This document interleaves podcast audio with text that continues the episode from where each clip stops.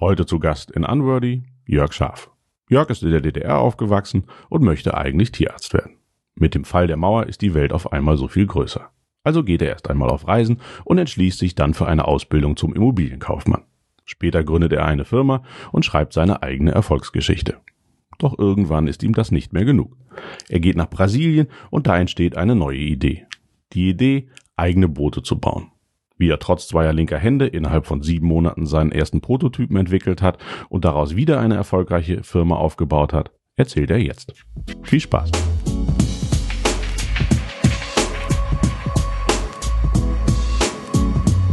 Hallo Jörg, danke, dass du ein bisschen Zeit für mich hast.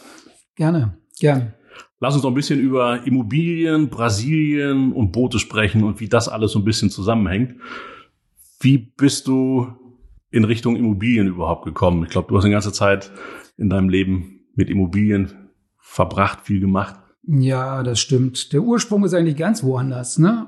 Ursprünglich bin ich ja in der DDR groß geworden und mein Ziel war eigentlich Tierarzt zu werden. Und ich hatte auch begonnen, Veterinärmedizin zu studieren und äh, habe da auch so ein paar Eingriffe mitgemacht, Kaiserschnitt bei einer Kuh und so weiter und so fort. Ähm, ja, dann kam aber die Wende und alles wurde anders. Auch für mich wurde alles anders. Ich dachte, ich muss umdenken, neuere Sachen machen, mehr erleben. Hab dann meine Tasche gepackt, bin auch aufgebrochen und ähm, bin dann so zwei, drei Jahre rumgezogen, habe verschiedene Jobs gemacht und ähm, hatte aber immer das Ziel, Immobilien, das interessiert mich. Immobilien interessiert mich zu verkaufen. Ich äh, dachte, ich bin ein guter Verkäufer. Genau das musst du machen. Ja, und das habe ich dann auch gemacht, habe das dann auch gelernt, ähm, bin dann bei den Immobilien eingestiegen, habe dann viele Immobilien gemacht, habe auch Firma gegründet, habe selbst Bauträger gemacht, Immobilien entwickelt, äh, mit einem Architekten zusammen innerstädtische Projekte gemacht, wo wir auch einen Architekturpreis gewonnen haben. Und so fing das eigentlich an. Ja, aber ähm, mit den Immobilien war es natürlich dann auch so, dass ähm, ich mich mal wieder neu orientieren, orientieren musste, wo es langweilig wurde. Und so bin ich dann auf einer Reise nach Brasilien mit einem Freund aus Potsdam zusammen hängen geblieben. Das heißt, wir haben dort, ähm, eigentlich wollten wir nur durchreisen, aber diese Insel, Florianopolis, die war so spektakulär, die hat 42 Strände, ist 37 Kilometer lang und 10 Kilometer breit und bietet einfach alles ich will sie gerne auch als Geheimtipp nennen. Mhm. Wer noch möchte, kann gerne hinreisen. Ich war aber auch schon selbst lange nicht mehr da. Ähm, die ist so spektakulär. Die hat eine, auf einer Seite eine Großstadt und einmal über den Hügel gefahren gibt es dort den Hippie-Strand der Brasilianer, wo sie natürlich Fitnesscenter am Strand haben, Podcast mieten kann, äh, Entschuldigung, Podcast, ein iPad mieten kann mit Musik, verschiedene Richtungen. Aber auch der Strand, wo man zwei Stunden zu Fuß hinlaufen muss äh, einsam verlassen oder mit dem Boot hinfährt oder der Hippie-Strand, äh, 15 Kilometer lang, wo nur Hippies sind und das kleine Dorf Barra de la Coa mit einer Hängebrücke. Und es ist so vielfältig und dass wir einfach gesagt haben, nach drei Monaten, hier müssen wir was machen.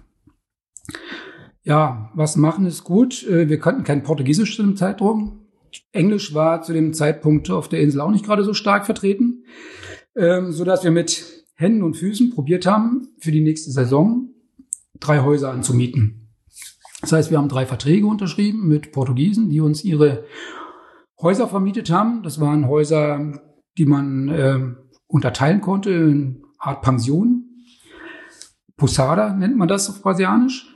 Und wir haben diese Häuser aufgeteilt und sind freudig nach Hause gefahren, haben dann eine Webseite gebaut.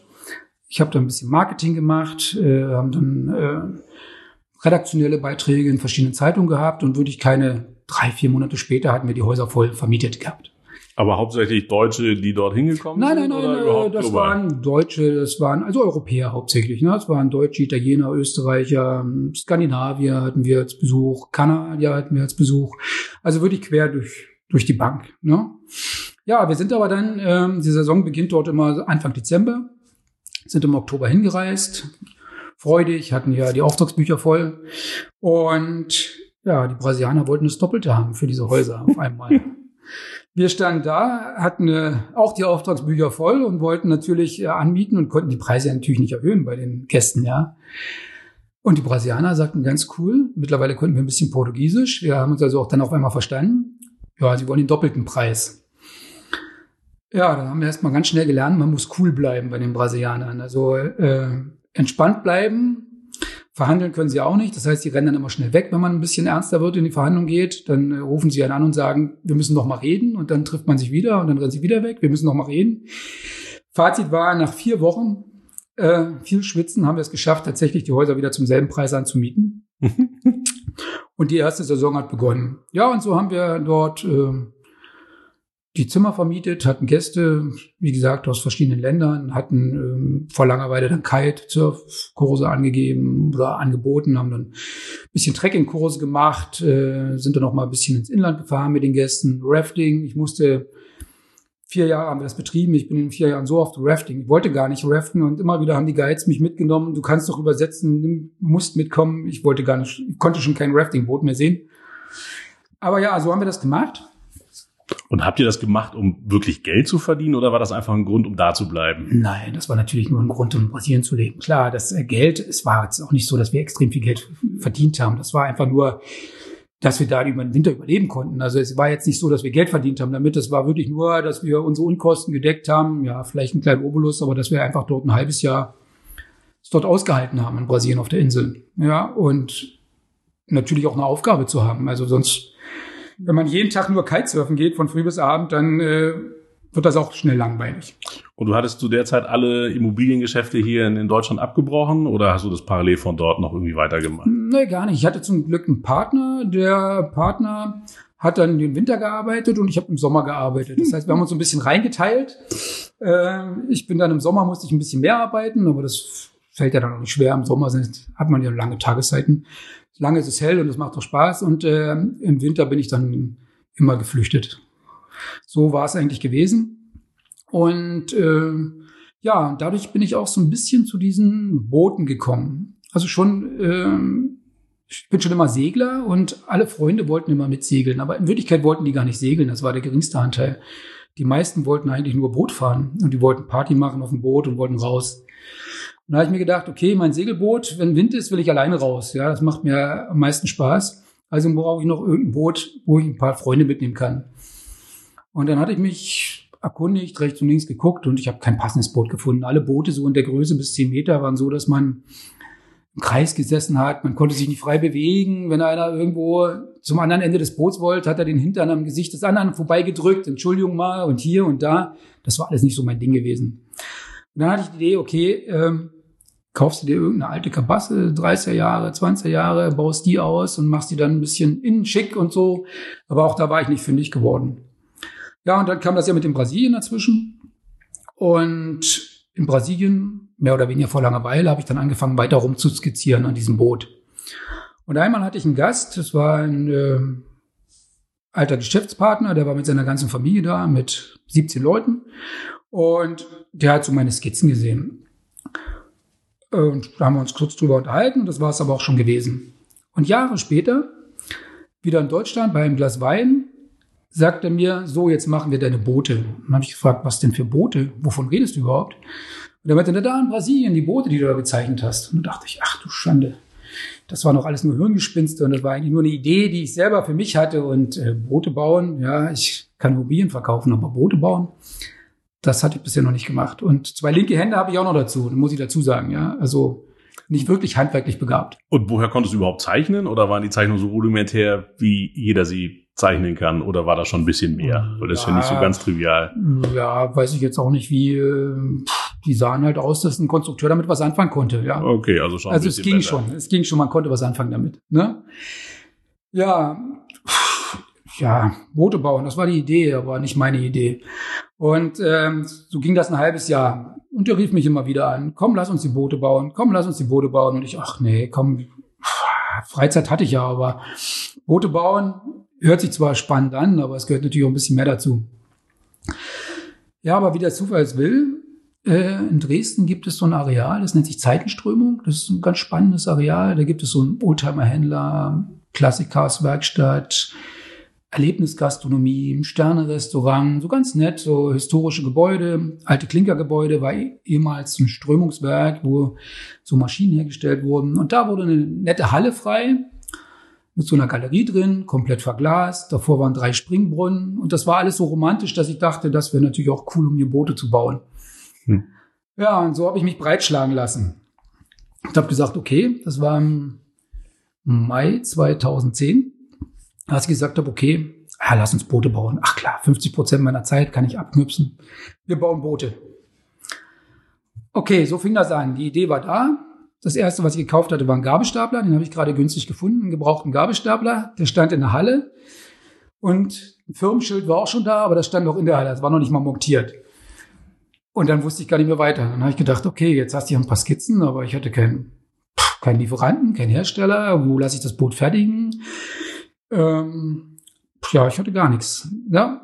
Und dann dachte ich, okay, jetzt musst du mal drüber nachdenken. Und dann hatte ich ähm, in Holland einen Navalarchitekten gefunden, der Aluminiumboote konstruiert. Und ich wollte auch aus Aluminium bauen. Und dann bin ich zu ihm hingefahren und habe ihm meine Ideen gezeigt. Und er sagte, das ist cool, das könnte schwimmen. Und gar nicht so schlecht. ja, und so fingen wir an, dann ähm, die Pläne zu zeichnen mit ihm zusammen. Ich saß dann jeden Tag neben ihm. Und ich hatte natürlich spezielle Vorstellungen. Das heißt also, ich wollte in Panoramadach schlafen unterm Sternenhimmel. Aber nicht bloß sagen, sondern auch machen. Das heißt also, das Panoramadach sollte zwei Meter mal 1,50 Meter sein, freitragen. Die Leute sollten drauf rumlaufen können, drauf rumhüpfen und drauf eine Sonnenliege drauflegen. Und das war natürlich schon schwierig. Ähm, ja, und haben alle die Hände über den Kopf zusammengeschlagen. Und auch der Naval-Architekt, ja, dann saß ich oft neben ihm und er sagte, hier, da habe ich die Lösung, die gefällt mir nicht.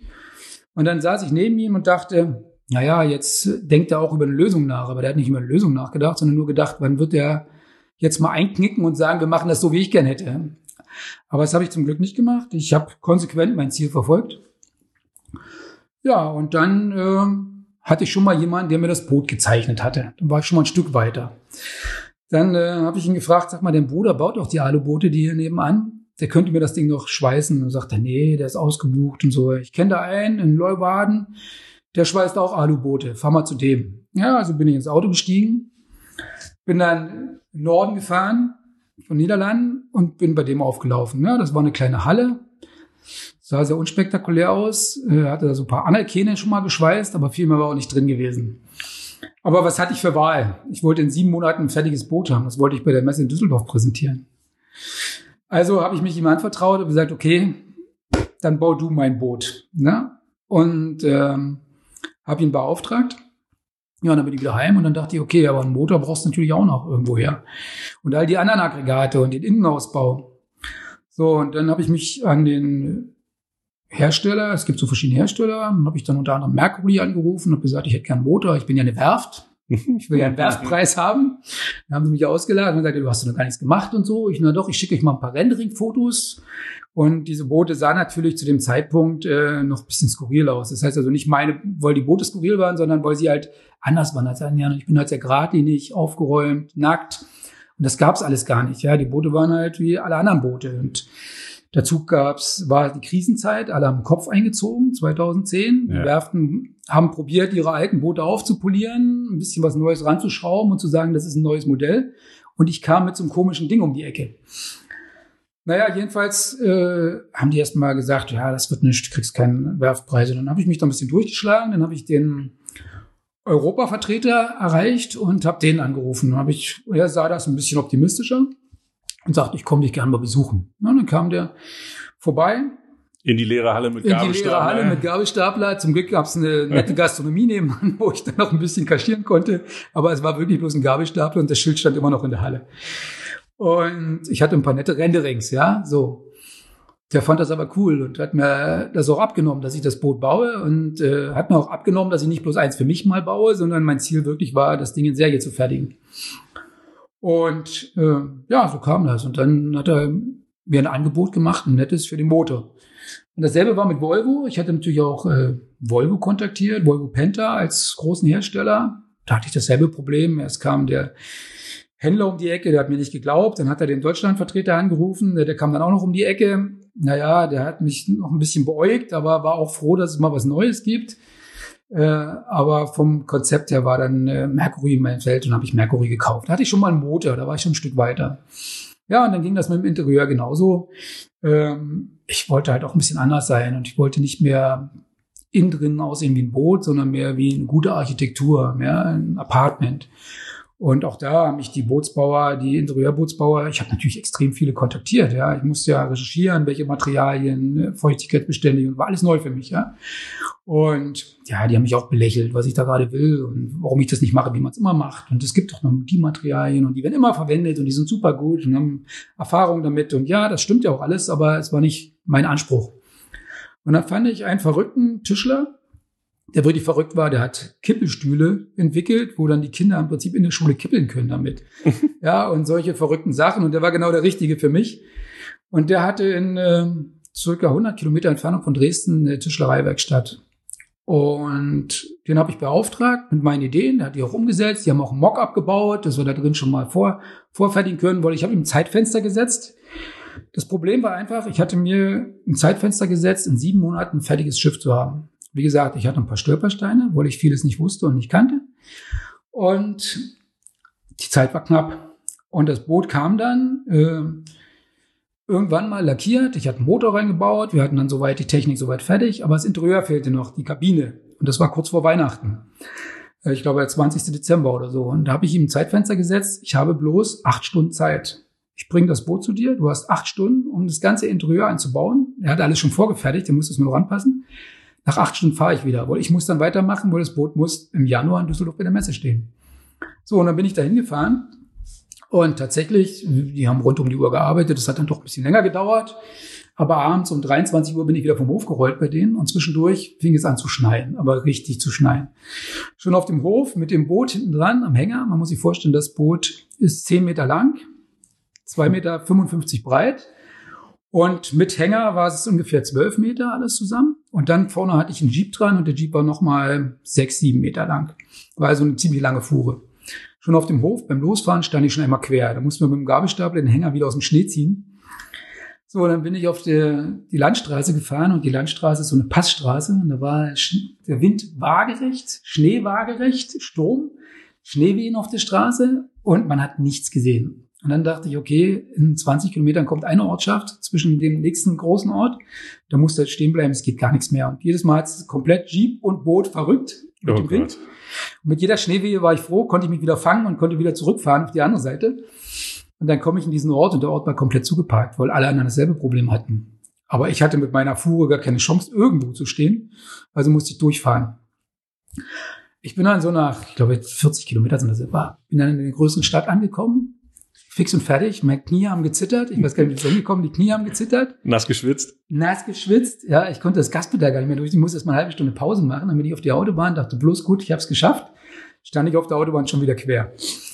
Ja, dann bin ich dann ganz langsam voran und dann kam aber der Streuwagen und ist dann vor mir hergefahren, dann mit ihm Schritttempo. Heil, dann wieder in Dresden angekommen und habe dann wirklich Weihnachten durchgearbeitet, Silvester durchgearbeitet, damit ich dann einen Tag vor der Messe in Düsseldorf am Nachmittag um 15 Uhr bin ich dann da aufgelaufen mit einem fertigen Boot. Wahnsinn. Also du hast angefangen, die erste Skizze war von dir. Dann bist du zu einem Bootsarchitekten, Konstrukteur ja, also gefahren, der genau. so einen genau. Konstruktionsplan quasi genau, genau. Äh, macht, nachdem der auch die statischen Berechnungen macht natürlich. Okay, ja. das der Ding kann auch berechnen, ob es schwimmt. Ja, das äh, war schon mal eine Grundvoraussetzung, wenn man so viel Geld in den Sand setzt, dass es auch irgendwie schwimmen wird zum Schluss. Okay, also es, im Zweifelfall wäre es auf jeden Fall geschwommen.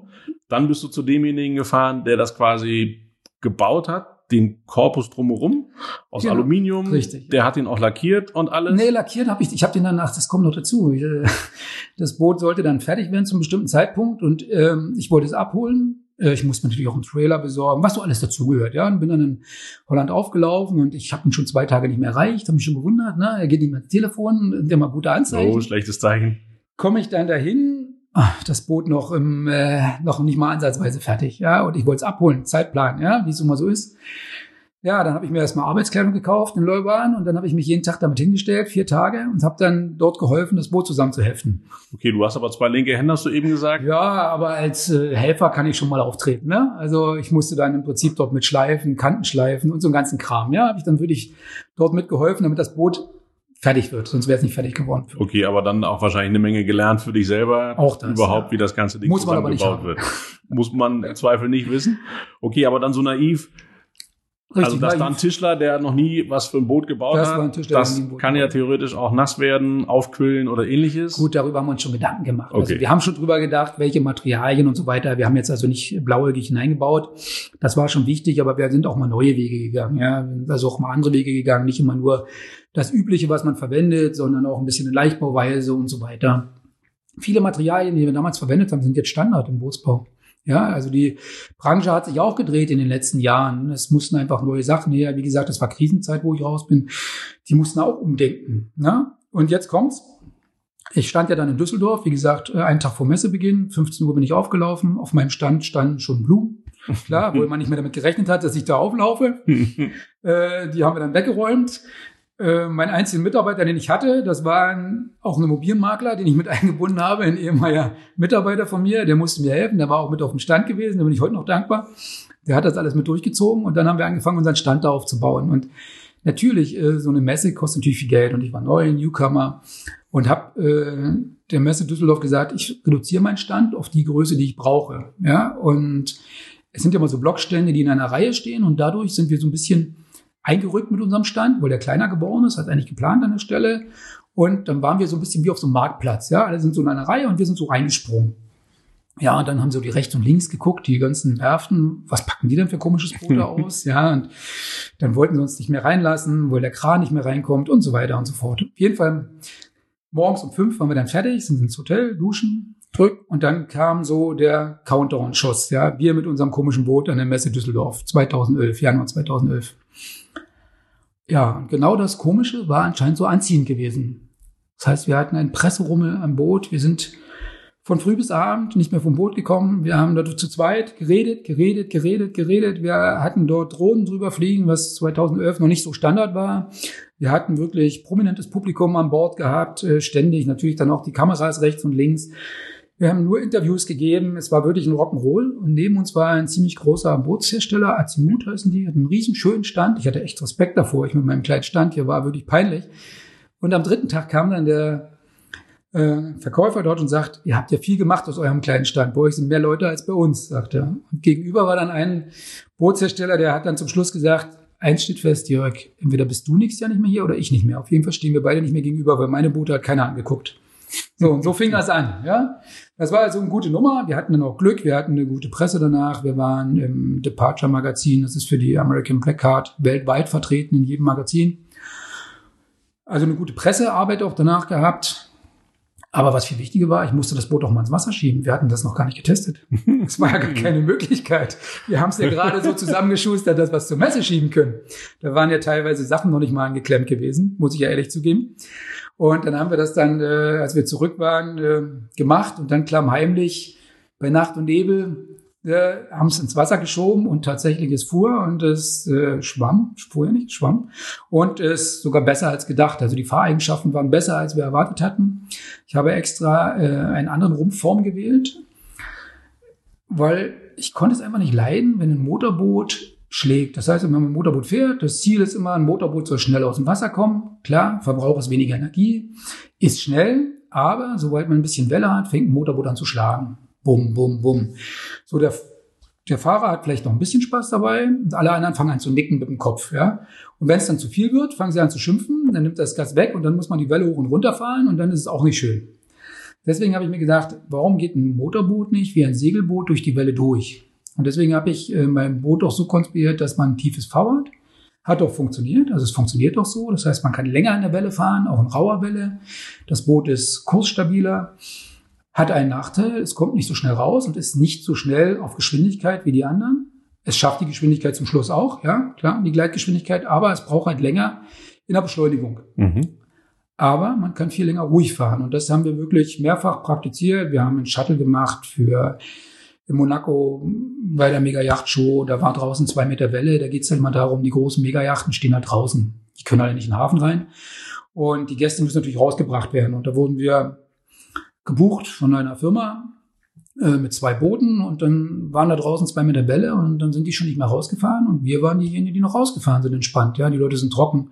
Fuß ist an diese Megajachten gekommen, wir konnten die hin, zurückbringen und alles hat super funktioniert. Oder man äh, selbst bei weniger rauem Wasser, ja, da kann man einfach das Lenkrad, das habe ich mal ganz gern gemacht, um die Leute zu provozieren, wenn ich zum Beispiel in Berlin unterwegs war oder am Binnengewässern, wo die Leute so fahren und beim normalen Boot fängt man immer an gegen zu steuern. Wieder so ein bisschen, immer muss man ein bisschen gegensteuern, weil so ein Boot geht natürlich mit den Wasserbewegungen mit und durch das tiefe V ist das Boot spurtreu. Ja? Mhm. Habe ich dann immer provoziert, wenn ich alleine war an Bord, habe ich das Boot fahren lassen geradeaus, bin hintergegangen, habe die Leinen zusammengelegt, sodass die anderen sehen, dass ich gar nicht am Steuer stehe. Ja, und dann geguckt, was macht ihr denn da? Und das Boot fährt einfach geradeaus. Ja, das geht. Ja, das geht und das ist einfach der Vorteil von unseren Booten, dass sie einfach spurtreuer sind und einfach ein rauer See auch viel, viel ruhiger fahren. Ich hatte zum Beispiel bei der Messe in, äh, am Bodensee, in Konstanz, äh, bei der Messe, das ist immer ganz gut, da kann man die Boote im Wasser haben und die Kunden können das gleich testen und da hatte ich mal die Presse drauf.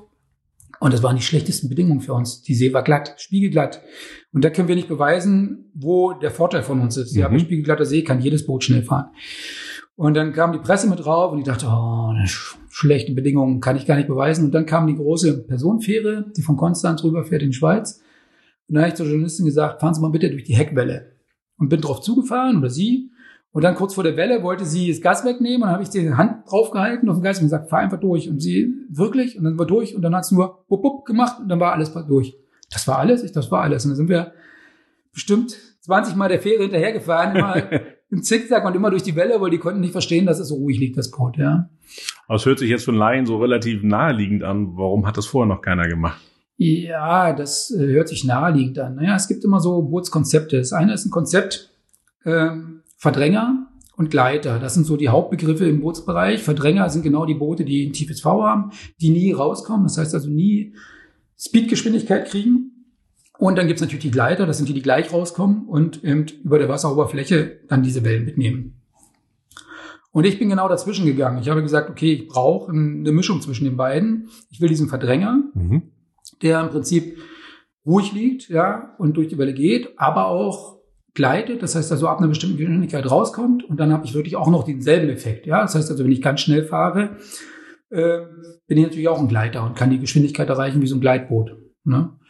Ähm, ja, hat wie gesagt, äh, man muss immer ein bisschen übermotorisiert sein. Das heißt also, man kann nicht zu wenig Leistung haben, weil man muss natürlich diesen, diesen tiefen Effekt, den man dort hat, rausbringen erstmal, das tiefe V aus dem Wasser zum Gleiten. Ja, das ist das, was ich meine. Man braucht ein bisschen länger als ein normales Gleitboot, weil das schwebt nur auf der Wasseroberfläche, kommt raus und ist dann mit minimaler Fläche im Wasser. Aber es funktioniert, es funktioniert sehr gut. Ne? Erstaunlich. Wie ging es denn dann weiter? Also ihr habt so viel Presse bekommen. Habt ihr da auch schon ein Boot verkauft auf der Messe oder war nur Interesse, alle haben geguckt und du bist trotzdem nach Hause gefahren? Nee, auf gesagt, der Messe na. haben wir nichts verkauft. Ich wäre auch ein bisschen überfordert gewesen. Ehrlich gesagt hätte ich da ein Boot verkauft, weil ich, wie gesagt, ich hatte da vor die Tage oder Wochen oder Monate nur gearbeitet, ja, und nur das Boot im Kopf. Ähm, und das war alles nur halbfertig, ja. Es ist ja noch nicht mal geschwommen. Ich hätte es gar nicht verkaufen können. Also schon vom Gewissen her nicht, ja. Und äh, man muss sich vorstellen, der Fotograf kam, das ist ein befreundeter Fotograf von mir für das Prospekt. Ich brauchte ja ein Prospekt. Da war das so halb ein Rohbau, zwar lackiert, aber da lag kein Teakdeck drauf. Und äh, der kam dann in meine Halle und sagt, was mache ich denn hier eigentlich? Ich gesagt, warte zehn Minuten, dann ist das Boot so perfekt, dass du es fotografieren kannst. Dann haben wir schnell den Teakbelag ausgerollt und hin und alles war nicht fest und alles nur rangesteckt, provisorisch für seine Fotos. Und er hat nur mit dem Kopf geschüttelt, dann hat er seine Fotos gemacht, dann war alles wieder weggeräumt und konnten weiterarbeiten, ja. Das war alles nur provisorisch. Er hatte gar keine Zeit, mich überhaupt mit dem Verkauf zu beschäftigen, ja. Vorher. Und äh, deswegen war ich ganz froh, dass wir nichts verkauft haben bei der Messe in Düsseldorf. Aber gleich nachdem wir es getestet hatten, ich glaube acht Wochen später, kam dann irgendwann mal ein Anruf äh, von einem Piloten und er sagte dann, ja, ich fliege hier gerade über Dresden, mein Kunde möchte gerne Ihr Boot angucken. Sie sind doch gleich in der Nähe vom Flughafen. Ähm, können Sie kurz mal einen Shuttle schicken für sechs Personen?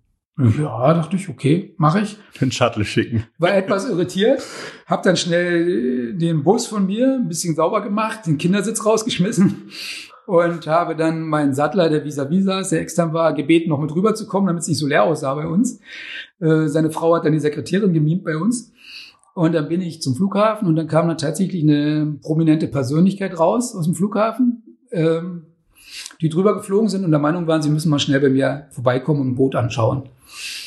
ähm, ja, so fing das an und die äh, sind wir dann zu mir gefahren und dann haben sie gesagt, sie haben nur einen Slot für eine Stunde, sie müssen gleich weiter und sie hätten nicht viel Zeit und dann sind wir, ja, nach einer Stunde rief er an, er braucht noch eine Stunde und noch eine Stunde und nach vier Stunden sind sie dann gefahren. Wir waren dann mittlerweile per Du, äh, der Vertrag lag auf dem Tisch, alles war durch.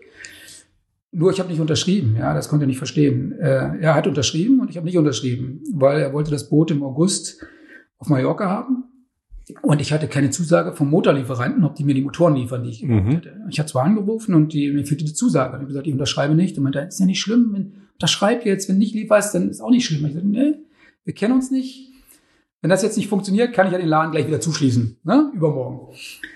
Also äh, ist er heimgeflogen und dann kam der Anruf und dann habe ich im Prinzip den Vertrag zurückgeschickt und drei Tage später war das Geld auf dem Konto und äh, war dieses Boot schon beauftragt. Ja, es war vielleicht acht Wochen nach Messe Düsseldorf. Ja, und da wurden 100 Prozent direkt Nicht 100 Prozent. Man oder? macht das äh, prozentual. Okay. Ja, es gibt eine gewisse Anzahlung und dann äh, Step by Step. Aber das war jetzt dadurch, dass der Produktionszeitraum sehr kurz war. Wir hatten die Casco schon auf dem Hof stehen, also den Bootskörper, der stand schon da. Der Produktionszeitraum war sehr kurz. Ich glaube, das war im Mai und im August sollte es schon auf Mallorca schwimmen mit zwei Motoren, Joystick-Steuerung etc. Es mussten noch ein paar Änderungen getroffen werden individuelle Kabinenausbau und so weiter. Und dadurch äh, war das schon sehr eng gewesen, das Zeitfenster. Ja, und dadurch ging das ganz schnell. Aber bis dahin hattest du ja wahrscheinlich auch irgendwie irgendeinen mittleren äh, sechsstelligen Betrag investiert, würde ich denken. ja, das war nicht wenig, was wir investiert hatten. Also wirklich nicht wenig. Ähm, klar, ähm, dadurch, dass wir sehr klein waren, wenig Leute waren, hielt sich das alles noch in Grenzen. Aber klar, das Boot musste gebaut werden, äh, Materialien mussten bestellt werden. Ein so ein Bootsmotor kostet 30.000 Euro, da fängt schon mal an und so weiter und so fort. Und hattet ihr davon schon eine Firma gegründet? Oder? Ja, ja, wir hatten im Mai 2010 eine Firma gegründet äh, die Schaf Bootsmanufaktur GmbH und ähm, damit eigentlich ins Rennen gegangen. Ja, so fing das an. Und parallel hast du immer noch Geld mit Immobilien verdient? Nee, gar nicht. Das mehr. war dein das war, Standbein? Das war Augenwischerei. Also ich glaube, äh, nach zwei Monaten oder so äh, Bootsbau oder mit der Geschichte, wo ich mit Boot angefangen, habe ich festgestellt, ich habe gar keine Zeit mehr dafür. Ja, Das war dann komplett raus. Ich konnte gar nichts mehr machen mit Immobilien. Ich war wirklich zu 110 Prozent nur noch bei Booten. Also wenn man es macht, muss man es richtig machen, ja.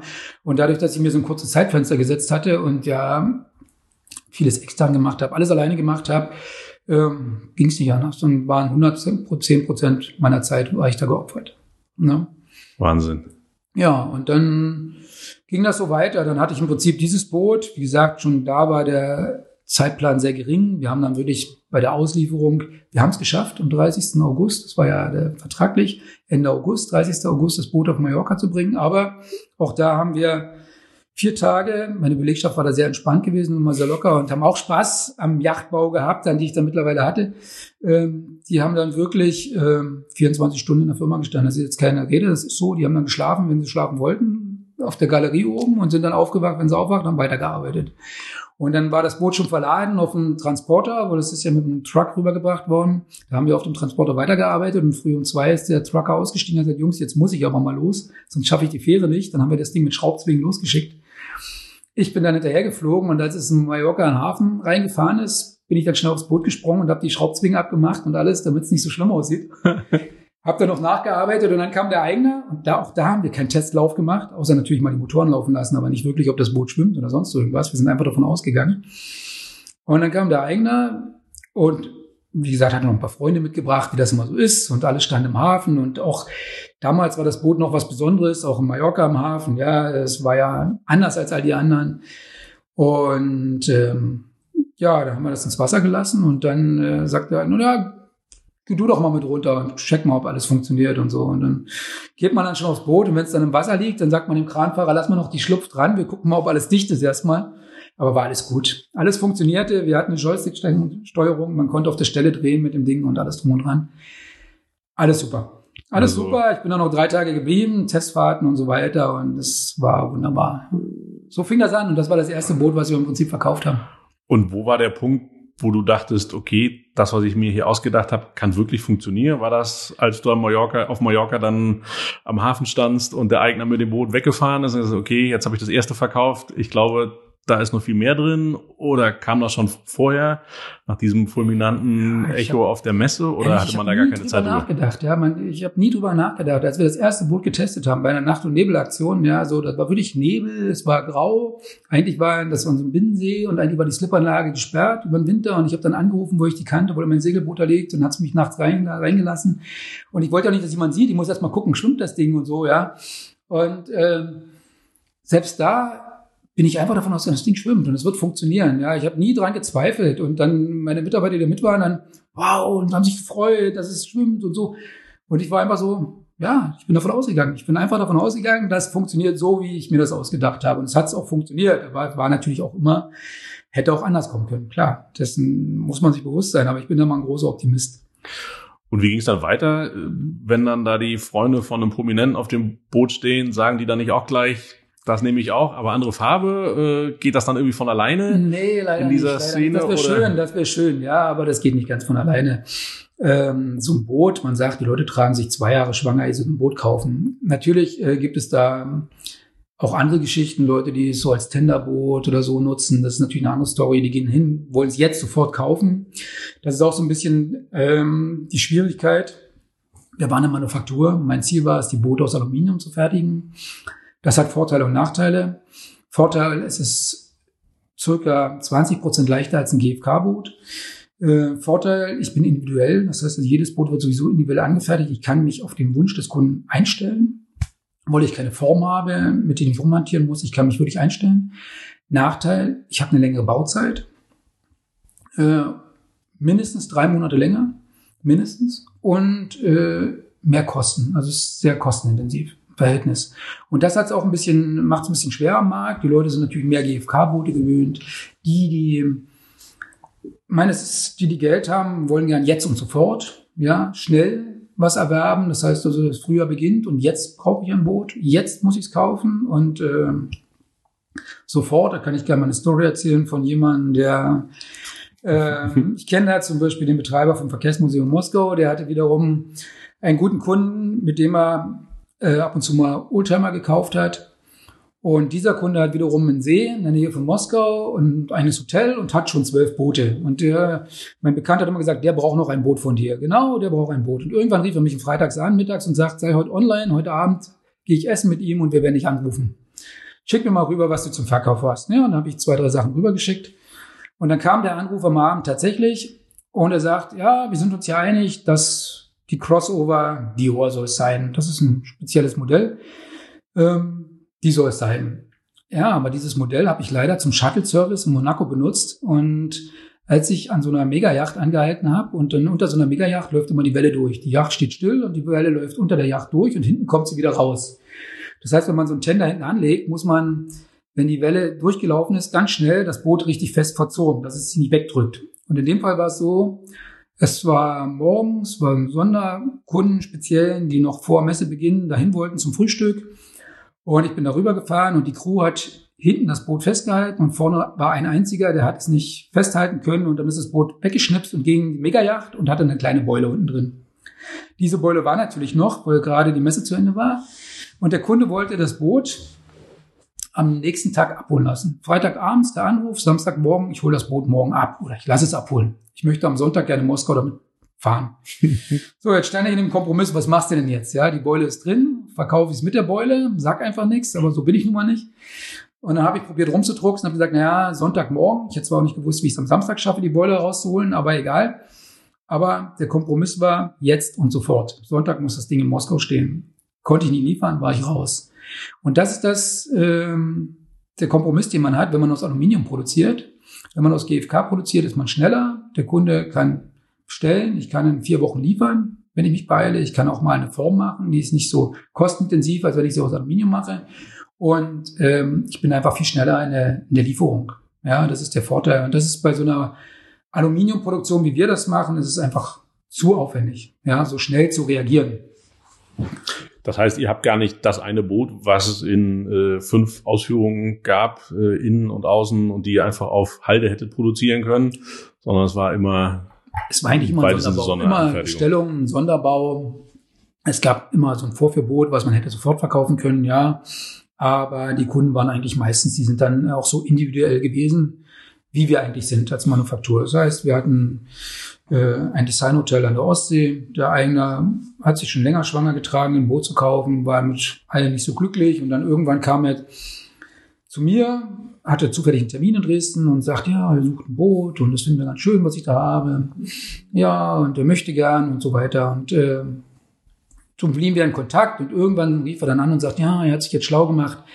Also so, so ein Boot kann man an der Ostsee nicht benutzen. Die Kappelwelle wäre zu groß und das würde nicht funktionieren. Ihm alle, alle abgeraten, dort ein Boot zu kaufen und dann im Prinzip mit seinen Gästen aus dem Hotel das Boot zu benutzen. Und dann habe ich mir gedacht, okay, den kannst du nur überzeugen. Und dann habe ich ihn angerufen und ich hatte gerade ein Vorführboot, was wir für keine Roadshow oder so mehr in Einsatz hatten, zwei Monate. Und dann habe ich ihn angerufen und habe gesagt, so, ich würde dir jetzt das Vorführboot vorbeibringen. Du kannst das zwei Monate nutzen, zahlst mir pro Monat so und so viel und kannst testen. Ja, gerne sofort. So, ich da hoch an die Ostsee. Er hatte gleich wieder Gäste geladen, stand an so einer Slipanlage für Taucher, wo eigentlich Schlauchboote ins Wasser gelassen werden. Bin ich mit meiner großen Fuhre da mit Hängen und Würgen rein.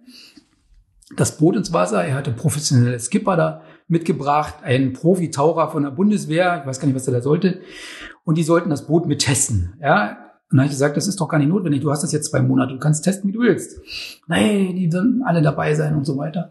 Dann sind wir ins Wasser, wie gesagt, mit Hängen und Würgen. Dann bin ich da rausgefahren und das Wasser ganz flach gewesen. Ich alles hochgefahren. Da war eigentlich eine Slipanlage für Schlauchboote, für Taucher. Sind dann da raus und die zwei waren damit an Bord und ich fahre raus und dann draußen die Welle und die sind hoch und runter gefahren. Und wir wollten uns in Sassnitz im Hafen treffen und gesagt, okay, wir fahren jetzt rum und dann kommen noch ein paar mehr an Bord. Nach einer Stunde rief er uns, wo bleibt ihr denn? Wir warten hier die ganze Zeit. Ich sag, tut mir leid, also die fahren hier die Welle hoch und runter, die haben ja einen Spaß, ich kann es nicht ändern. Naja, und dann sind wir im Hafen rein und haben die zwei gesagt, das Boot kannst du in der Welle nehmen. Hier passiert nichts, das funktioniert wunderbar. So, und hat dann zwei Monate das Boot getestet und nach einem Monat hat er, eigentlich schon nach einem Monat rief er mich an und sagt, ich will so ein Boot. Das funktioniert. Naja, und es sollte aber ein Sonderbau sein. Das heißt also was ganz eigenes, was ganz Spezielles. Naja, und dann haben wir im Prinzip zusammen ein Boot entworfen, was Spezielles, äh, noch geradliniger, noch aufgeräumter. Ja, und so haben wir dann diesen Sonderbau gemacht. Ja, mit haben wir dann zum Beispiel auch zwei Motoren, die äh, im Q7 sind, die V8, die zwei Stück, haben wir da eingebaut und so ganz spezielle Sachen haben wir da verwendet. Aluminium, das extra ähm, geschweißt wurde, damit man die Naht nicht sieht und extra von einer Walz und dann äh, eloxiert wurde. Das musste erst nach Stralsund zum Schweißen gebracht werden, wo das so ein Rürup-Schweißen, ein spezielles Schweißen ist. Von da dann wieder mit Sondertransport in den Ruhrport, weil da das einzige Becken ist, was so groß ist zum äh, Galvanisieren und von da aus dann wieder zurück. Also es war viel Aufwand, viel, viel Aufwand und ähm, ja, solche Sonderbauten haben wir gern gemacht. Aber bis dahin bist du ja scheinbar schon zum absoluten Produktionsexperten geworden. Ja, zum Produktionsexperten bin ich schon geworden. Mittlerweile wusste ich, wo es lang geht, wo ich was herbekomme, wie man das drehen konnte, wusste auch, was ich will und was ich nicht will. Ja, klar. Und habe natürlich auch probiert, neue Wege zu gehen. Ja, einfach andere Materialien. Und dann war es auch schon mittlerweile so, dass äh, andere Hersteller mich herangetreten sind, andere Werfthersteller auch, ja, und mich gefragt haben, wie ich das mache und äh, warum ich gerade das Material verwende. Und ja, und dann gab es zum Beispiel auch mal zwei Jahre später ähm, in Düsseldorf. Ich hatte da nicht mehr ausgestellt, weil Düsseldorf war mir einfach zu aufwendig, äh, dort ein Boot hinzubringen. Die Messe ist im Januar, man offeriert dort Kunden, dann fängt man im Frühjahr an, wieder die Kunden äh, zu offerieren, damit man eine Probefahrt macht und wenn man Glück hat, bleibt dann einer hängen von diesem ganzen Aufwand. Ja, und da fand ich die Messen in Cannes, Monaco, Konstanz im Wasser interessanter, wo man einfach der Kunde sofort Probefahrt machen kann. Und das war ja das, was uns ausgemacht hat, die mhm.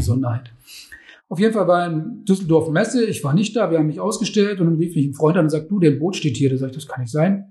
Doch, dein Boot steht hier. Ich Quatsch, schickt mir ein Foto und tatsächlich, es war ein Boot, das aussah wie meins. Haargenau kopiert. So, jetzt denkt man erstmal, ach, so ein Mist, ja, jetzt fängt das an. Mhm. Und dann bin ich äh, als Gast nach Düsseldorf gereist, das hatte ich sowieso vor, und dann stand ich vor dem Boot und eigentlich wollte ich was sagen, das ist eine spanische Firma und dann dachte ich, ach, was bringt das? Zum Schluss, äh, A, es ist ein Zeichen, so schlecht kann man nicht sein, wenn man kopiert wird. Und B, gab es da qualitative Probleme an dem DFK, was die dort gemacht haben und so weiter. Und dachte ich mir, ach, muss ich mir nicht antun, den Stress. Ich gehe einfach dran vorbei und äh, denke mir meinen Teil dazu. Und dann war gut gewesen, ja. Ja, das war nicht nur einmal. Es gab auch ein zweites Mal ein Schiff bei einer Messe in Düsseldorf, aus Aluminium, sah ganz genauso aus wie meins, hatte nur zwei, drei andere Sachen und kam zufällig aus demselben Ort, wo der Naval-Architekt war, den ich äh, damals beauftragt hatte. Ja. Habe ich dann natürlich gleich angerufen und habe gesagt, hier, sag mal, ähm, kennst du zufällig die und die Werft? Im selben Ort, 5000 Seelengemeinde. Nee, kenne ich nicht, noch nie gehört. Ich, ach so, hm, das ist ja ein Wunder. 5000 Seelengemeinde, äh, so viele Boote werden da auch nicht gebaut. Ja, er hat es abgestritten, aber grundsätzlich konnte man komplett sehen, dass es äh, dasselbe Boot war, nur dass halt ein paar Futures geändert wurden. Aber man kann da wenig machen. Wenn ein paar Sachen geändert sind, dann ist es halt nicht dasselbe Design und dann ist es halt, wie es ist. Man muss es positiv sehen. Und gibt es die heute noch, die Konkurrenzboote, oder haben Ja, es gibt noch, also die holländischen nicht mehr, ähm, die Spanier gibt es noch, ja, die gibt es noch, die haben dann ihr Konzept geändert, das Design haben sie behalten, aber sie haben dann die Motorvariante geändert, die haben dann mit dem Außenborder gearbeitet, nicht mehr mit dem Inborder, so wie ich, haben dann im Prinzip einen Außenborder angeschraubt und haben sie in so eine Kiste verpackt und so, das gibt's schon noch, ja. Aber ja, man muss immer sehen und äh, ich war ein Newcomer, ja, ich war wirklich neu, ähm, am Markt. Es gibt Werfen, die sind da am Traditionswerfen, die haben Geschichte, ja. Und ich weiß, im Marketing, Story, Story, Story geht über alles. Und jeder Journalist will gerne Story haben und die hatte ich nicht. Und ich hatte ja, wie gesagt, dieser prominenten Person ein Boot verkauft und dachte, boah, das ist schon mal eine gute Story, aber ich wollte damit auch nicht rausgehen und bin dann zur Messeleitung in Düsseldorf, habe gesagt, du, nächstes Jahr will ich in der Premiumhalle stehen. Dann haben die gesagt, na ja, du musst die Werft mindestens zwölf Jahre alt sein, das Boot muss so und so groß sein, ist deins auch nicht, hast du keine Chance. Ich gesagt, doch. Ich habe der und der Person ein Boot verkauft, ich bin im Premium-Markt drin und wenn ich bei euch auftrete, dann bringe ich euch eine Gold Edition mit echt vergoldeten Sachen. Ja, damit haben sie sich weichschlagen lassen. Und ich bin ins Schwitzen gekommen. Ja, so, dann heißt es, okay, eine Gold Edition. Dachte ich, irgendwie muss ich ja dem Ganzen eins draufsetzen und ich brauchte gute Presse. Und dann habe ich angefangen, äh, das war dann 2012, also im Folgejahr dann, äh, ein Boot rauszubringen, neues Modell, anderes Modell. Und dann habe ich alle Edelstahlteile echt vergolden lassen.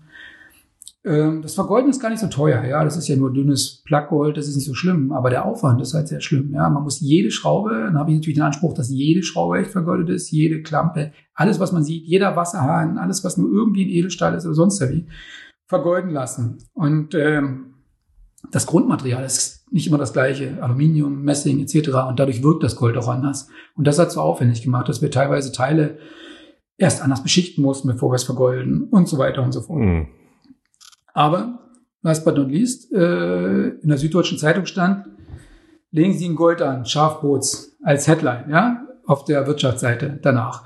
Also wir hatten wirklich eine gute Presse, wir waren ein Presseverteiler äh, der Messeleitung, da sind immer nur zwei Boote drin. Da sind zwar irgendwie 10, 15 äh, Artikel drin, die Rest sind irgendwelche innovativen Sachen, wie Akkus oder was auch immer, aber Boote immer nur das Größte, was ausgestellt wurde.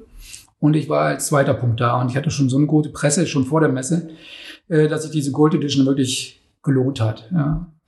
Und dann wollte ich noch eins draufsetzen, weil ich bin Newcomer, ich musste mich bekannt machen. Ich war erst ein Jahr am Markt und äh, jeder hat mich natürlich im ersten Jahr beliebäugelt. Was ist das für ein komischer Typ da?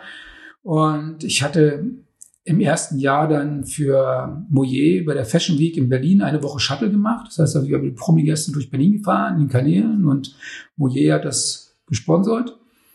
Und ähm, dadurch hatte ich gute Kontakte zu Moyer und habe dann bei der Messe Düsseldorf ist es so, dass jeder immer eine Standparty macht.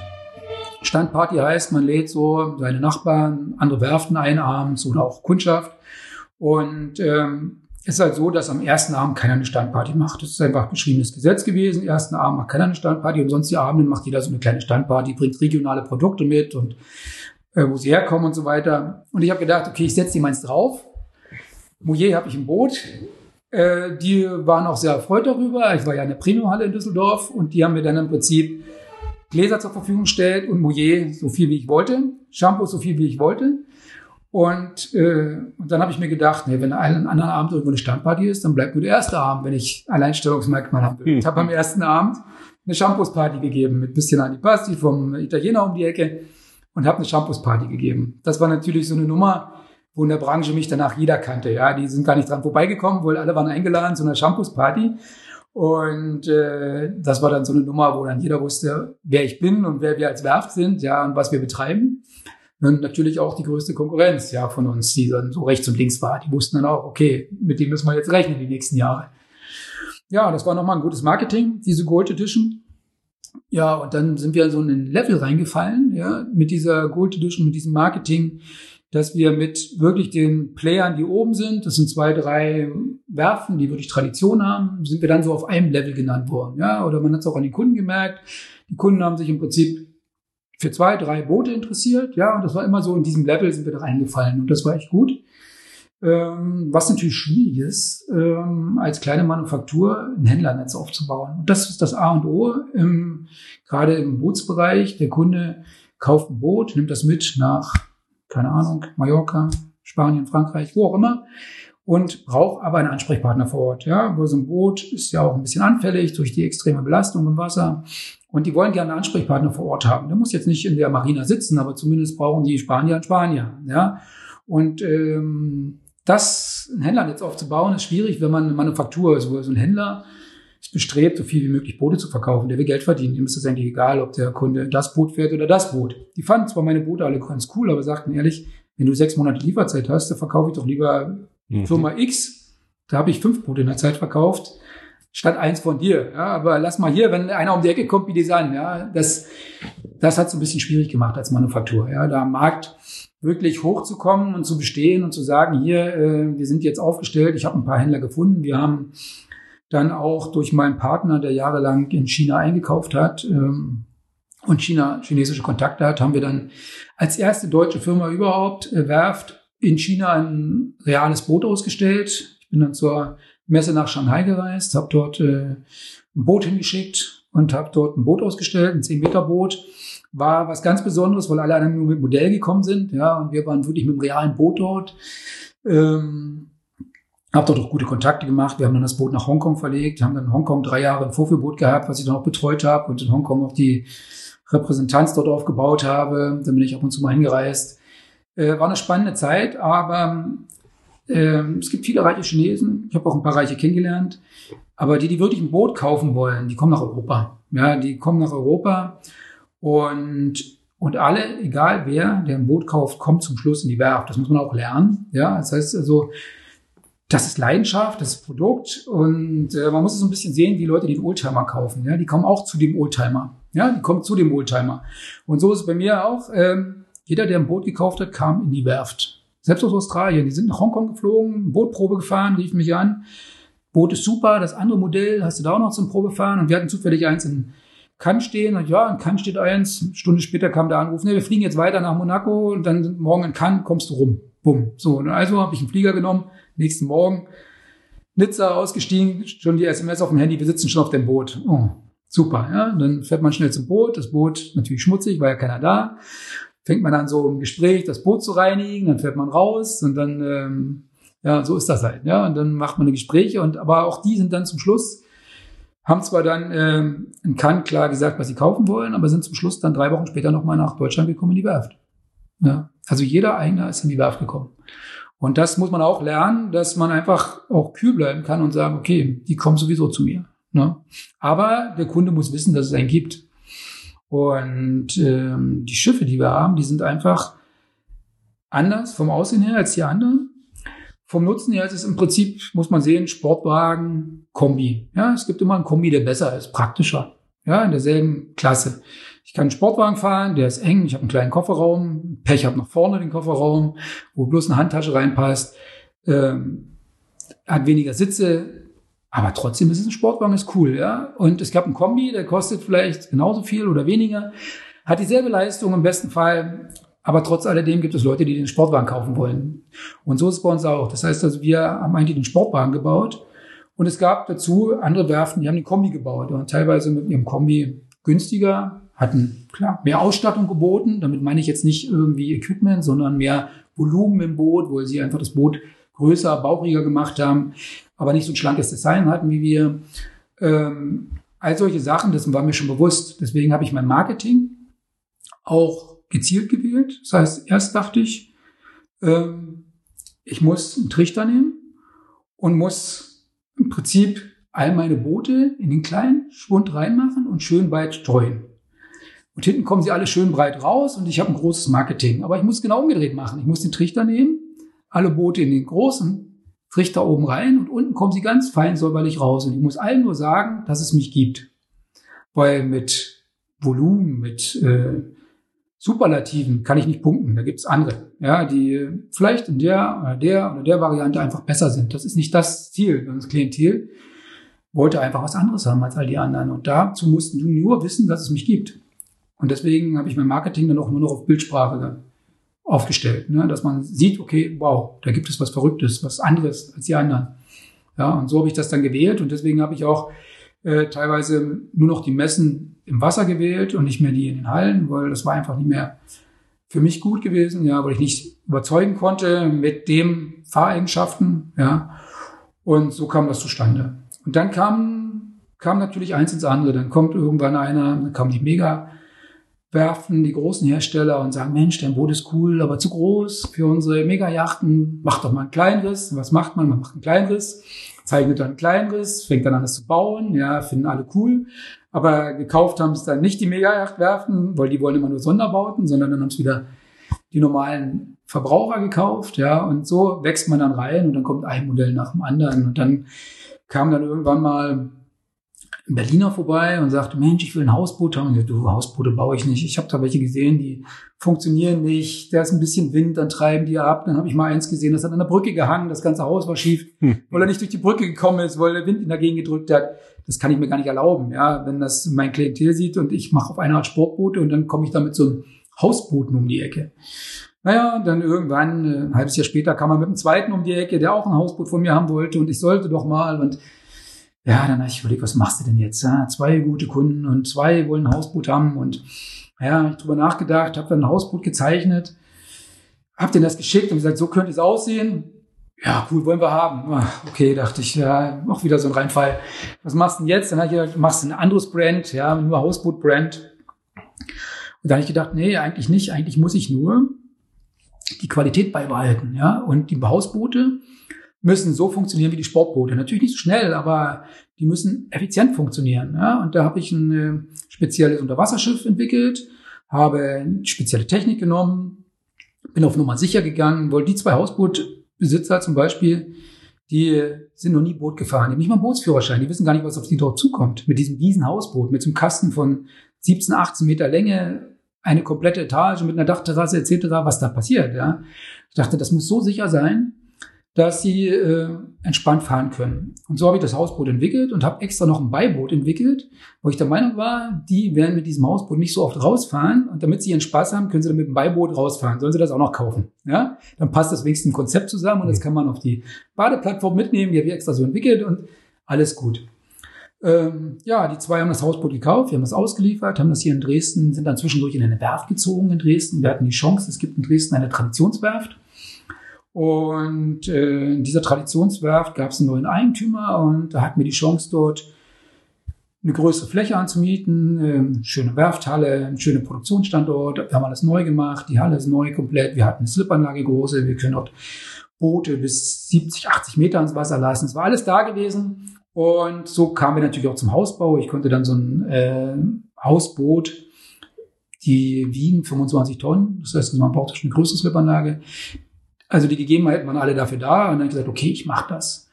Ja, und dann war das erste Hausboot ausgeliefert und es war dasselbe wie beim Sportbooten. Das Boot fuhr sich so perfekt, man konnte auf der Stelle wenden, ohne jegliche Zusatzmittel, nur mit dem Ruder. Ähm, wir haben äh, Steuerungsmittel eingesetzt, wie im gewerblichen Bau, dass man nur nach Gradzahl fährt, sodass sie nicht am Ruder drehen und so. Super funktioniert. Das Fazit war, die zwei haben bei mir keine Beiboote bestellt. und die fahren ganz alleine, ohne jegliche Hilfe, heute einfach nur zum Baden in die nächste Bucht. Nehmen niemand mit, fahren mit diesem riesen Kasten raus, als wenn sie ein kleines Sportboot hätten, er sich so entspannt fährt. Und der eine eigene äh, hatte mit Booten nichts zu tun, kein Führerschein, hat eine Physiotherapiepraxis in Berlin am Kudamm gehabt.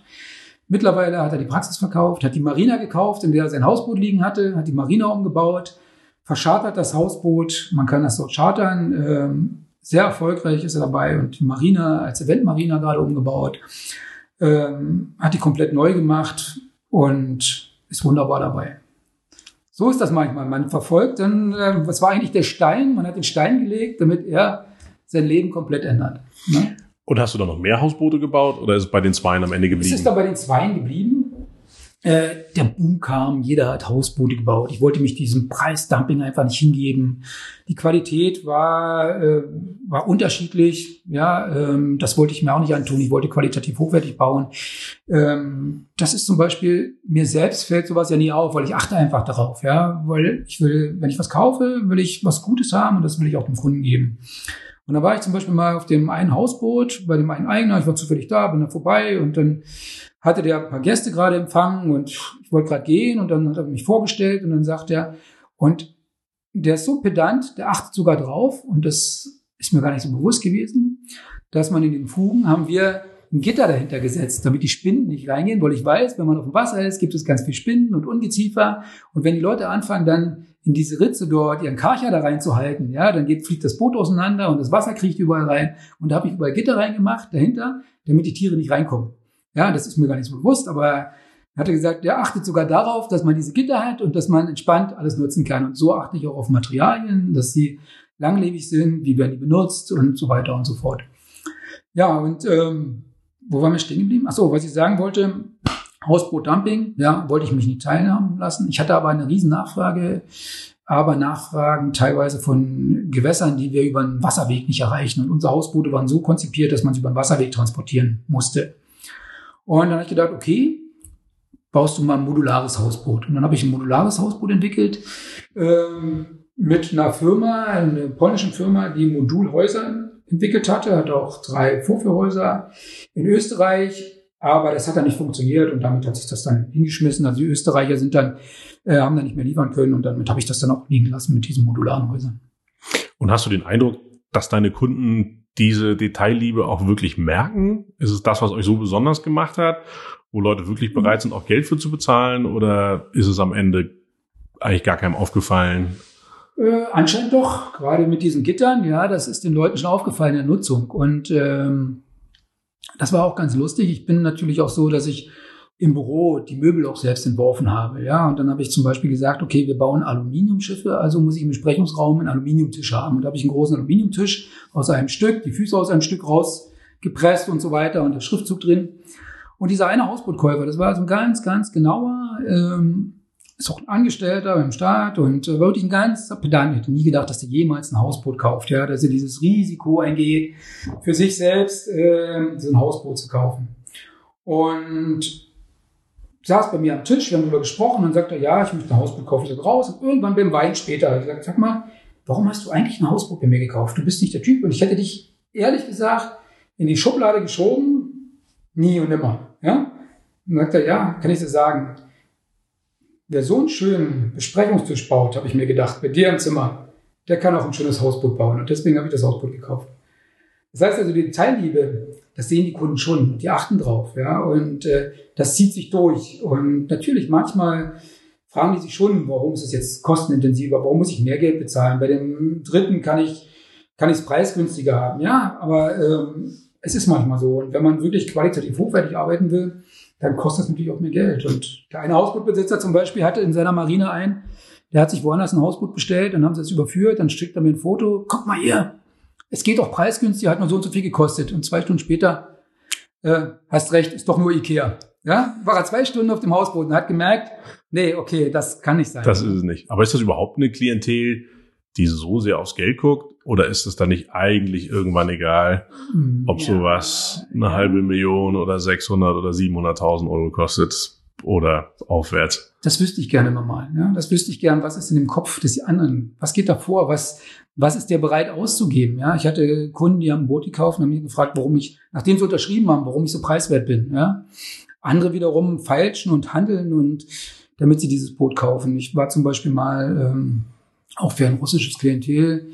Der hatte mich gefragt, ob ich ihn ein Boot entwerfen kann. Er war äh, behindert, Rollstuhl gebunden, hatte am Komosee ein Schlösschen, brauchte dafür ein Boot.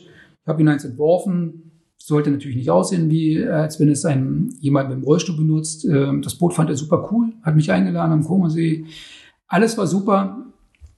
Ähm, das Boot war perfekt. Wir haben darüber gesprochen. Genau das wollte er haben mit allem drum und dran. Und als ich dann meinen Preis gesagt hat, hat er, da war ich schon über das Doppelte, was ich eigentlich normal verlangt hätte. Und dann sagte er einfach, wir wollten Superlative, keine preiswerten Angebote. Und dann war ich raus. Und in dem Moment hätte ich gern seine Gedanken vorher gelesen und hätte einfach die Summe verdoppelt oder verdreifacht und dann wäre ich im Rennen gewesen. Ja, und hätte wäre mit Freude strahlend aus dem Besprechungssaal rausgegangen, aber leider wusste ich es nicht. Und ich dachte schon, ich bin zu teuer und ich bin einfach zu preiswert gewesen. Und da die Gratwanderung zu finden, wer will was, wie, ja, oder ich hatte auch meinen Händler in Frankreich, hat mich angerufen, kannst du mir ein Boot bauen? Ich habe einen Kunden, 47 Fuß, das Boot muss aber zwischen 800.000 und 1,2 Millionen kosten. Und dann sage ich, naja, wann soll es lieferbar sein? In vier Monaten sage ich, schaffe ich nicht. Ich kann dir super ein Boot bauen, aber sechs Monate, sieben brauche ich. Nee, ist zu spät, jetzt und sofort. Sag ich, dann geh doch mal zu den Hersteller, der bietet doch sowas ähnliches an. Ja, der ist zu preiswert, der will bloß 550. Das Boot muss mindestens zwischen 800 und 1,2 Millionen kosten, weil sein Kunde wollte zeigen, dass er Geld hat auf dem Wasser. So, dann hat er eins gekauft von einem namhaften Hersteller, was er eigentlich gar nicht mag, aber jeder weiß, dass das Boot teuer ist. Teuer ist, ja. Und dann, okay, dann hat er ein teures Boot gekauft. So ist das mit Luxusmarken. Und das sind Sachen, wo man denkt, hm, okay, das wäre ein nettes Geschäft gewesen, aber leider kann man nicht alles machen. Ne? Hattet ihr irgendwann in den Jahren mal Schwierigkeiten, so dass du gesagt hast, okay, das war's jetzt? Oder ging es eigentlich kontinuierlich nee, bergauf und ihr hatte gute Zeiten ja, und nein, eins kam zum anderen? Auch Schwierigkeiten, klar. Es ist, man musste am Markt äh, sich etablieren, man eine neue Marke, wir mussten die Leute überzeugen, dass Aluminiumboote, dadurch, dass wir Custom gemacht haben, haben wir nicht so viele Boote produzieren können. Gut, wir waren ein kleines Team von vier Leuten, aber ähm, dadurch war natürlich die Verkaufszahlen sehr gering gewesen, ja, weil wir lange gebraucht haben, diese Boote zu bauen, Sonderbauten. Und uns hat natürlich dieser Modulhausbootbau, den wir viel Zeit geopfert haben und auch dieses Joint Venture mit dieser polnischen Firma, ähm, der dann im Prinzip Anteile von meiner Firma kaufen wollte, oder nicht von mir direkt, sondern von meinen Mitgesellschaftern und das notariell auch äh, unterzeichnet hat, aber dann leider danach verschwunden war. Hm. Äh, ja, das hat uns dann richtig Schwierigkeiten bereitet, ja. Also dass wir dann im Prinzip auch die Schafbootsmanufaktur schließen mussten zwischenzeitlich, weil einfach der Gesellschafter, den es ja auf dem Papier gab, aber einfach nicht mehr auffindbar war. Ne? Er war einfach weg. Die Firma in äh, Krakau war geschlossen mit 500 Mitarbeitern, war zu innerhalb von einem Tag auf den anderen. Und das ging wirklich innerhalb von vier Wochen, war auf einmal Funkstille und alles war weg. Ja, und wir hatten ihm aber was haben wir mitgesagt, Anteile verkauft, notariell. So, dann fehlte einfach, der Gesellschafter war weg, der war einfach nicht da. Ja? Und äh, dadurch sind wir dann zu dem Punkt gekommen, dass wir gesagt haben, okay, wir müssen diese Schafbootsmanufaktur schließen, weil einfach kein Gesellschafter da ist. Ja? Und dann haben wir gesagt, okay, was machen wir jetzt? Dann habe ich gedacht, okay, jetzt denkst du mal drüber nach, ob du noch Boote machen willst. Das ist ja auch viel Zeit, die ich investiert habe, viel Aufwand, viel Energie, die natürlich auch Spaß gemacht hat. Aber ich äh, bin natürlich auch viel gereist in den Jahren. Wie gesagt, ich habe in Hongkong die Repräsentanz bedient. Ich habe äh, die Händler besucht. Wir haben in Italien Händler gehabt. Ja, es sind da Reisen gewesen, wo man manchmal äh, losgefahren ist, äh, zum Beispiel mit dem Boot nach Italien am Gardasee. Da war man irgendwie 12, 14 Stunden unterwegs. Dann hat man da das Boot abgeladen. Dann hat man geschlafen, drei, vier Stunden was essen gegangen, dann wieder rein ins Boot. Nächsten Morgen um zehn musste man in Zürich sein mit einem anderen Boot. Das stand gerade in Italien, das musste ich dann umladen. Bin dann in Zürich zum Frühlingsfest, dann haben wir in Zürich da zwei Tage Frühlingsfest gemacht, dann ist man wieder eingestiegen, musste man montags um acht wieder, sonntags abends los, montags um acht wieder im Büro sitzen, wo der nächste Kunde schon wieder kam. Also es gab auch sehr, sehr aufregende Zeiten und äh, mit viel Reisen. Und da dachte ich so, okay, was machst du denn jetzt? Ne? Und Wann war das in etwa? Das war 2000, ich muss selber überlegen, 2016. Mhm. Und ja, war noch nicht mal zu Ende beim Überlegen. Dann kam schon wieder ein Anruf äh, von jemandem, der sagte, er hätte eine Idee, ich soll doch mal rumkommen, ob ich mal Zeit hätte. So, ja, Zeit habe ich. Keine zehn Minuten später hatte ich das Ticket. Er sitzt in Athen auf seiner Yacht, ich soll mal vorbeikommen. So, da bin ich dann am nächsten Morgen nach Athen geflogen ähm, derjenige hatte gerade seine Firma verkauft, also gerade untertrieben vor vier Jahren. Er ist dreieinhalb Jahre mit dem Schiff gereist, ähm, nicht um die Welt, aber zumindest Mittelmeerraum, Großraum. Er wollte eigentlich weiter, aber ist nicht weitergekommen, ist hängen geblieben dort und hatte eine Idee und hat gesagt, du, ich habe eine Idee, ich hätte gern ein Solarschiff. Spezielles Solarschiff, ein Katamaran, speziellen Schiffsrumpf, Swoss-Rumpf, das ein spezieller Rumpf, der die Wellen entkoppelt. Gibt es noch nicht, zumindest finde ich im privaten Bereich. Hättest du Lust, das mit mir zu machen? Ja, drei Tage Brainstorming aus dem Schiff machen wir so. So, so ging das los. Wir haben eine Firma gegründet, Solar Impact Yacht AG in der Schweiz, haben in Deutschland die Produktionsfirma gegründet, Scharf Yachtbau GmbH, und haben dann im Prinzip ein komplett neues Projekt gestartet, haben Mitarbeiter eingestellt, ähm, haben ein komplett neues Projekt gestartet und haben dann gesagt, okay, wir behalten das alles geheim. Und zu der Messe in Cannes 2018 machen wir eine komplette Neuvorstellung. Neues Brand, neues Produkt. Ja, so haben wir angefangen, wieder ein neues Schiff zu entwickeln, ein neues Schiff zu zeichnen, neues Marketing, Marketing zu entwickeln. Wir wollten den Leuten eine virtuelle Realität mitgeben, da wir ja kein Schiff hatten. Zum äh, Countdown haben wir gesagt, okay, wir machen äh, VR, dass die Leute mit einer VR-Brille durchs Schiff laufen können. Die haben wir dann bei der Messe verschenkt, haben dann auch den äh, Gästen im Prinzip oder Interessenten diese Brille zugeschickt. Statt Prospekte gab es eine VR-Brille. Ähm, ja, so sind wir dann in Cannes 2018 am Markt gegangen und hatten dort auch wieder einen riesen äh, Messeerfolg. Wir hatten gleich bei der Messe schon die ersten Kaufinteressenten für die Werft. Das heißt also, es waren Leute, die sich beteiligen wollten. Also eigentlich, ne, eigentlich wollten sie die ganze, das ganze Konzept kaufen und die ganze Werft kaufen.